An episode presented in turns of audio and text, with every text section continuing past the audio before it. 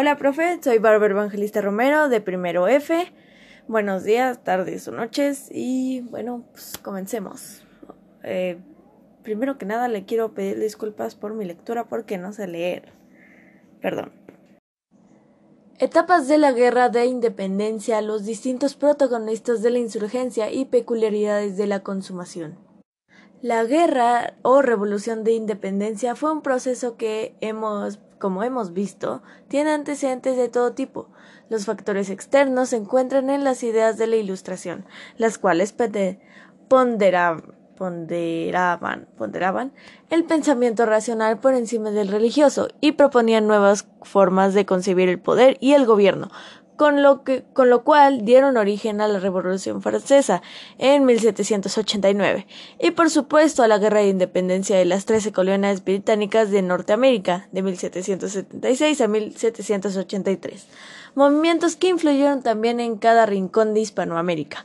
Los factores internos estuvieron relacionados con la desigualdad social del Virreinato de la Nueva España, en donde una minoría cercana a diecisiete personas por ciento de la población concentraba la riqueza, mientras que la mayoría, una extensa población de indígenas, mestizos, negros, mulatos y en general todas las demás castas, apenas sobrevivían en la miseria y siendo explotados en las minas, en las haciendas o en los obrajes. Otro antecedente de suma relevancia fue la implementación de una serie de medidas que pretendían modernizar el sistema administrativo colonial, mejorar la recaudación de los impuestos y enviar recursos a la metrópoli, cada vez más necesitada de ellos para enfrentar la crisis política y económica que padecía.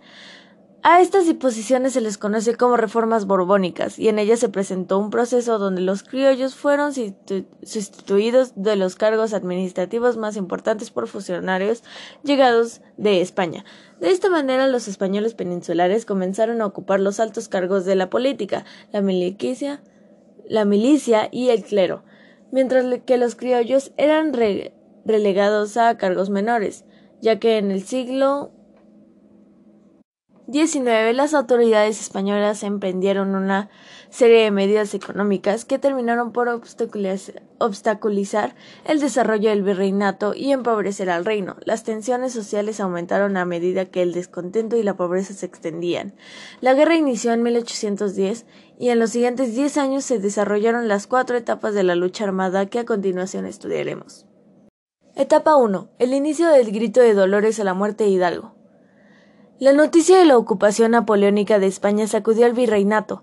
En ese momento, algunas autoridades virreinales consideraron que la soberanía del reino debía regresar al pueblo, pues Napoleón Bonaparte había impuesto en el gobierno español a su hermano José, conocido como Pepe Botella. El enfrentamiento entre las facciones peninsulares y criollas ocurrió cuando el virrey José de Iturrigaray permitió que se organizara una junta de ayuntamientos para debatir cómo actuaría Nueva España en los sucesos en la península ibérica. Algunos de los criollos que pensaban asistir a, a dichas juntas ya tenían la idea de promulgar la independencia de forma pacífica. El quince de septiembre de mil ochocientos ocho, un grupo de funcionarios y comerciantes peninsulares ejecutaron un golpe de estado donde el virrey y su familia resultaron apresados. Ante tales actos de violencia, no faltaron criollos que comenzaron a organizarse en conspiraciones, juntas que se extendieron en las principales ciudades como resultado de, lo, de la falta de alimentos provocada por la sequía y las hambrunas que sufría el reino. Las conspiraciones más e- Las conspiraciones más importantes se ocurrieron en las ciudades del Bajío, como en San Miguel el Grande y Valladolid. Pero la más grande fue la que, disfrazada de tertulitas... Til... Perdón, profe. La Junta decidió entonces organizar una insurrección en diciembre de mil ochocientos diez. Sin embargo, al ser descubierto ante esa fecha, Hidalgo, Allende y Aldama decidió, decidieron convocar a la lucha del dieciséis de septiembre. Ese día era domingo y el cura Hidalgo llamó a misa. Aprovechando la asistencia de su feligresía, dio el Grito de Dolores, una convocatoria para luchar contra el mal gobierno. De esta forma, nació el Ejército Insurgente, en Can- conglomerado de peones, artesanos y campesinos que armados con palos, hondas y algunas armas de fuego se dirigieron a San Miguel del Grande encabezados por Hidalgo. Los insurgentes tomaron San Miguel y luego a Atotonilco, donde optaron por utilizar como bandera a la Virgen de Guadalupe. Continuaron avanzando hasta llegar a Guanajuato, donde ocurrió uno de los hechos cruciales de la guerra, pues cuando el intendente Juan Antonio Riaño se atrincheró en las al, al nunca supe cómo decirlo, profe, perdón, alon, Alhóndiga de Granaditas, juntos con, el, con los vecinos ricos, Hidalgo dio la orden de ataque. Ante los Ante las masas desorganizadas se lanzaron a cometer toda clase de veje, vejaciones sin que ni él ni Allende pudieron contenerlas. El movimiento perdió apoyo debido a precisamente el saqueo que la matanza ocurrida en al, a, a Alhóndiga. Para entonces el virrey y el virrey Francisco Xavier Venegas había encomendado al general Félix María Calleja dirigir el ejército realista y extinguir la revuelta. Por otra parte, José María Morelos se unió a los insurgentes con la encomienda de tomar el puerto de Acapulco. Hidalgo y sus huestes marcharon hacia la Ciudad de México y antes de llegar precisamente al Monte de las Cruces derrotó al ejército realista. En ese momento sucedió un hecho que no se ha podido explicar con claridad. En lugar de dirigirse a la Ciudad de México, Hidalgo decidió retirarse, quizá porque temía que se repitieran los actos ocurridos en la Alhóndiga de Granaditas, o tal vez porque pensaba que sería acorralado por el general Calleja. Lo cierto es que su, su decisión marcaría el rumbo de los acontecimientos posteriores, pues a partir de ese momento las victorias acabaron. La primera gran derrota de los insurgentes se presentó en Acapulco y desencadenó que Allende se separara de Hidalgo y se marchara a Guanajuato. El cura de Dolores se dirigió a Guadalajara, donde organizó un gobierno y promovió la publicación del, del periódico El Despertador Americano. Además, ahí también abolió... abolió abolió la esclavitud, el tributo indígena, los estancos y decretó la retribución de las tierras. Allende se reencontró con Hidalgo, pues había sido derrotado. El ejército realista se dirigía a Guadalajara, a Guadalajara y los insurgentes se prepararon para resistir. Sin embargo, aunque se enfrentaron a un reducido ejército realista de apenas cinco mil soldados, los noventa mil insurgentes perdieron la batalla, lo cual ocurrió el diecisiete de enero de mil ochocientos once en Puente de Calderón.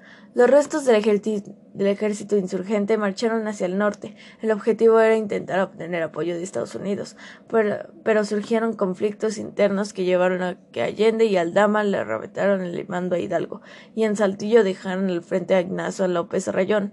La falta de unidad y organización precipitó el colapso del movimiento. Una traición detonó la captura de los líderes insurgentes que fueron llevados a Chihuahua, en donde fueron colgados, procesados y ejecutados. Y ejecutados. Las cabezas de Hidalgo, Allende y Aldama fueron colgadas en las esquinas de Alhóndiga de Granaditas. Sin embargo, la insurrección La insurrección había herido el sistema virreinal y en los siguientes años la resistencia continuaría. Etapa dos. La organización. La muerte de Hidalgo al fusilamiento de Morelos, mil ochocientos once a mil ochocientos quince. A la muerte de Hidalgo, el principal líder de los insurgentes fue José María Morelos y Pavón, que también era cura, pero en su vida había trabajado como arriero y conocía muchos caminos, pueblos y personas. y personas.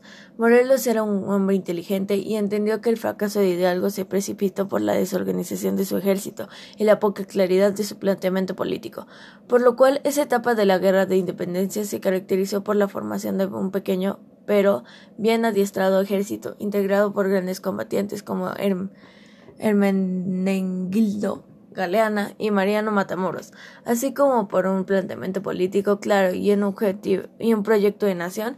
A este se sumó su capacidad para atraer a otros revolucionarios como Nicolás Bravo, Guadalupe Victoria y Vicente Guerrero.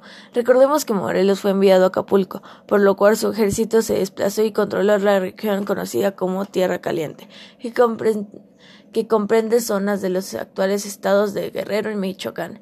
En esa región tuvo grandes victorias en Chile, Chilpancingo, Tixla, Chilapa, Chilapa, Taxco e Izúcar. En Cuautla logró escapar milagrosamente después de soportar dos meses en el sitio impuesto por Félix María Calleja, pero consolidó después de soportar dos meses el, pero consolidó un dominio importante en esta región sureña, que lo permitió convocar un congreso para organizar el gobierno y redactar una constitución. En el Congreso de Chilpancingo, que quedó inaugurado el catorce de septiembre de mil ochocientos trece, se, se leyó el documento Sentimientos de la Nación, donde Morelos declaró la libertad de América y estableció con firmeza que el poder en, emanaba del pueblo y debía dividirse en tres, y que debía haber leyes justas para todos con el fin de equilibrar la profunda desigualdad social del país. El Congreso otorgó a Morelos el poder ejecutivo, y este pidió que se llamara el siervo de la nación. Finalmente, en el veintidós de octubre de mil ochocientos catorce, se promulgó la Constitución Apatzingán, la cual se había inspirado en la Constitución de Cádiz de mil ochocientos doce, y aunque proclamaba la religión católica como única, también establecía los derechos de los habitantes de la nación, la igualdad ante la ley, la división de poderes y la soberanía popular. Se consideraba también esta, que esta constitución era la primera en la historia de nuestro país. Los insurgentes continuaron luchando para extender el territorio que dominaban las guerras. Las guerras. La guerra se prolongó, prolongó y cada vez que era más difícil obtener los recursos necesarios para continuarla. El cansancio y el desgaste al que fueron sometidos precipitaron poco a poco las derrotas frente al ejército realista de Calleja, que por ese tiempo había sido nombrado virrey. El gerente Morelos tuvo una extraordinaria victoria en, Apocu, en Acapulco, pero tiempo después fue, fue derrotado en Valladolid, Morelia, y fue hecho prisionero en Conduci a San Cristóbal de Catepec, donde fue fusilado el, veintidós de diciembre de mil ochocientos quince. Etapa tres. La Resistencia, mil ochocientos quince a mil ochocientos veintiuno. El país estaba devastado por la guerra y el gobierno colonial desorganizado. Importantes regiones estaban o habían sido controladas por los insurgentes, lo que dificultó el cobro de los impuestos, el comercio y las actividades productivas.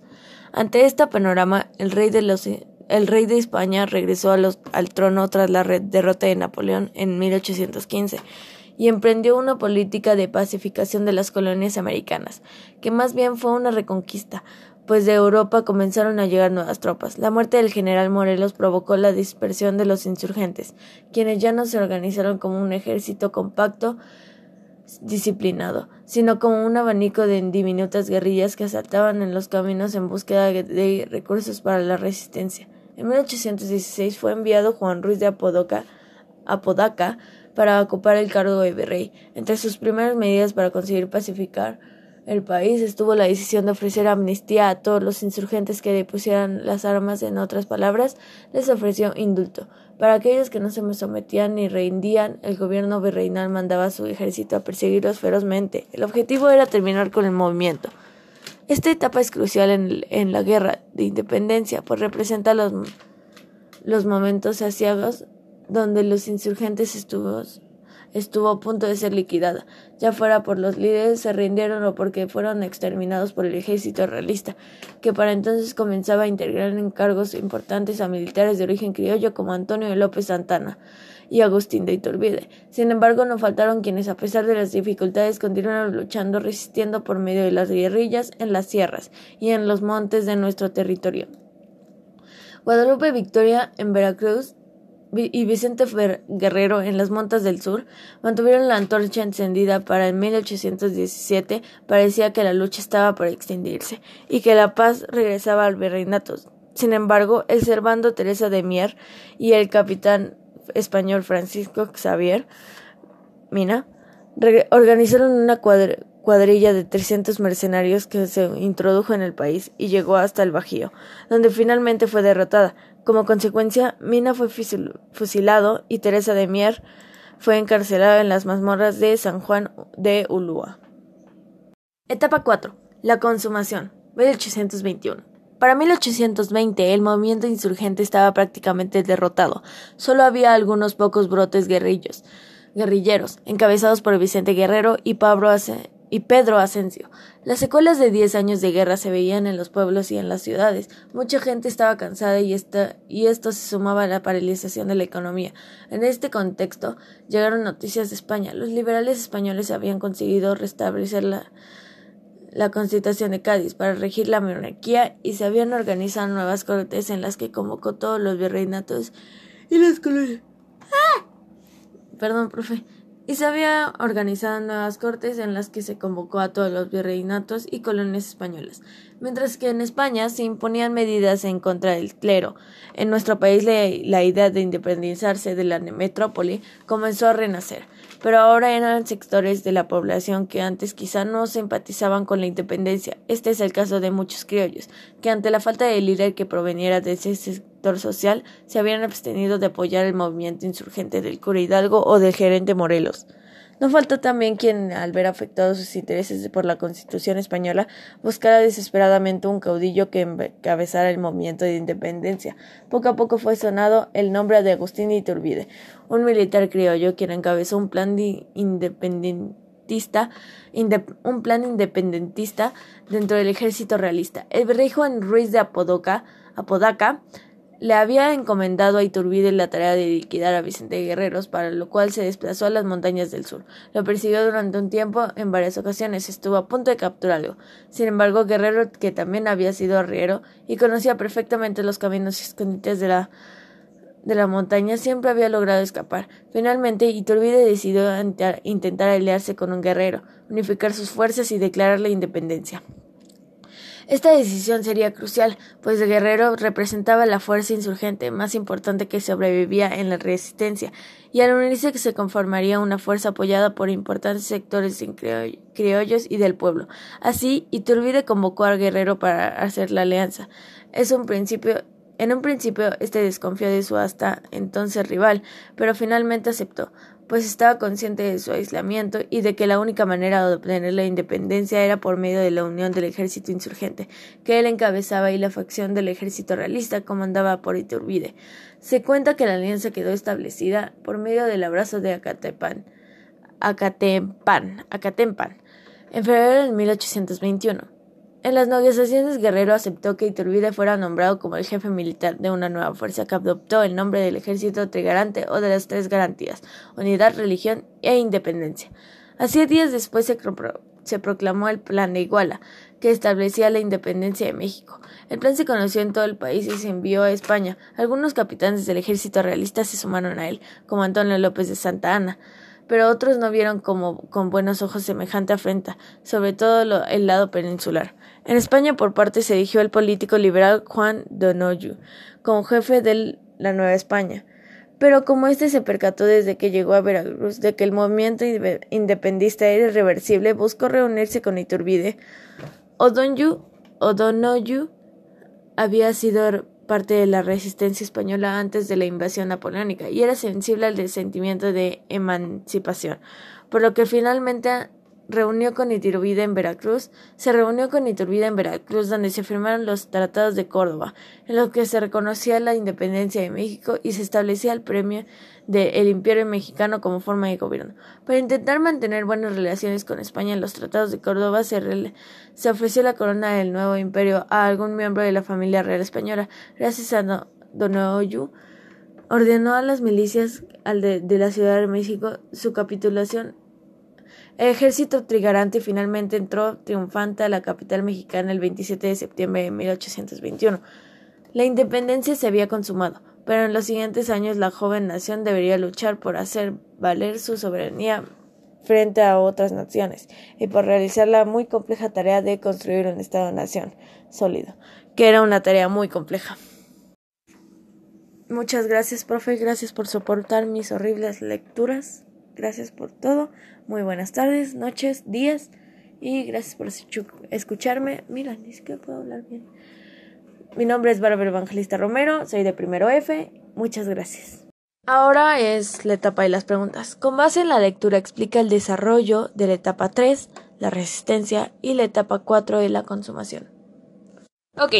Entonces, eh, la, la etapa de la resistencia fue como la consumación de la independencia. Con la muerte de José María Morelos en mil ochocientos, creo que quince había sido. Bueno, en mil ochocientos quince eh, la, la lucha por la independencia pareció como bajar, ya que solo quedaban movimientos aislados, como fueron los que dirigió los generales Guadalupe Victoria y Vicente Guerrero. Ok, eh, ahora vamos con la consumación. Eh, esto fue como eh, la marca de la independencia de México, por así decirlo. Eh, el, el trato era mantener la monarquía encabezada por Fernando sexto o alguno de los miembros de la corona española, pero se establecía leyes justas para todos, para, para todos y cada uno de los mexicanos, y establecer la religión católica como única y la unión de todas las clases sociales. Ok, um, esta es la pregunta. ¿Cuál sería el reto de México en sus primeros años como nación independiente? Bueno, eh, creo que lo más difícil para México sería, uno, el sistema político, ya que estaban acostumbrados a tener un virrey, que todo lo manejara España, y así. Ahora no, ahora ellos tendrían que manejar todo, o sea, aprender a usar el sistema político, el sistema económico. El sistema económico también fue un problema, porque tenían que aprender a usar la economía y así. También, también el área de cultura también lo, lo tendrían que reusar, porque los españoles se lo habían quitado. Entonces, tercera y última pregunta. ¿Qué opinas sobre el proceso de la independencia de México? ¿Logró resolver los problemas sociales que se orig- originaron desde la conquista hasta la época colonial? Creo que este proceso fue un poco difícil para los mexicanos, pero creo que sí se logró resolver los problemas sociales, ya que, por ejemplo, ahorita en el México actual, en el México actual ya no hay clases sociales, ya no hay monarquía, ya no hay nada de eso, ya no se permite, de hecho. Pero en la colonial, en la colonial se fue restando un poco, pero seguía como, como las clases medias, las clases, las clases sociales seguían, o sea, seguían como ahí, pero ya no se notaban mucho. Bueno, ahora sí, profe, muchas gracias. Eh, espero que le haya gustado mucho. Buenas tardes, noches o días, en donde quiera que esté. Muchas gracias, mi nombre es Bárbara Evangelista Romero y soy de primero F, segundo semestre. Adiós.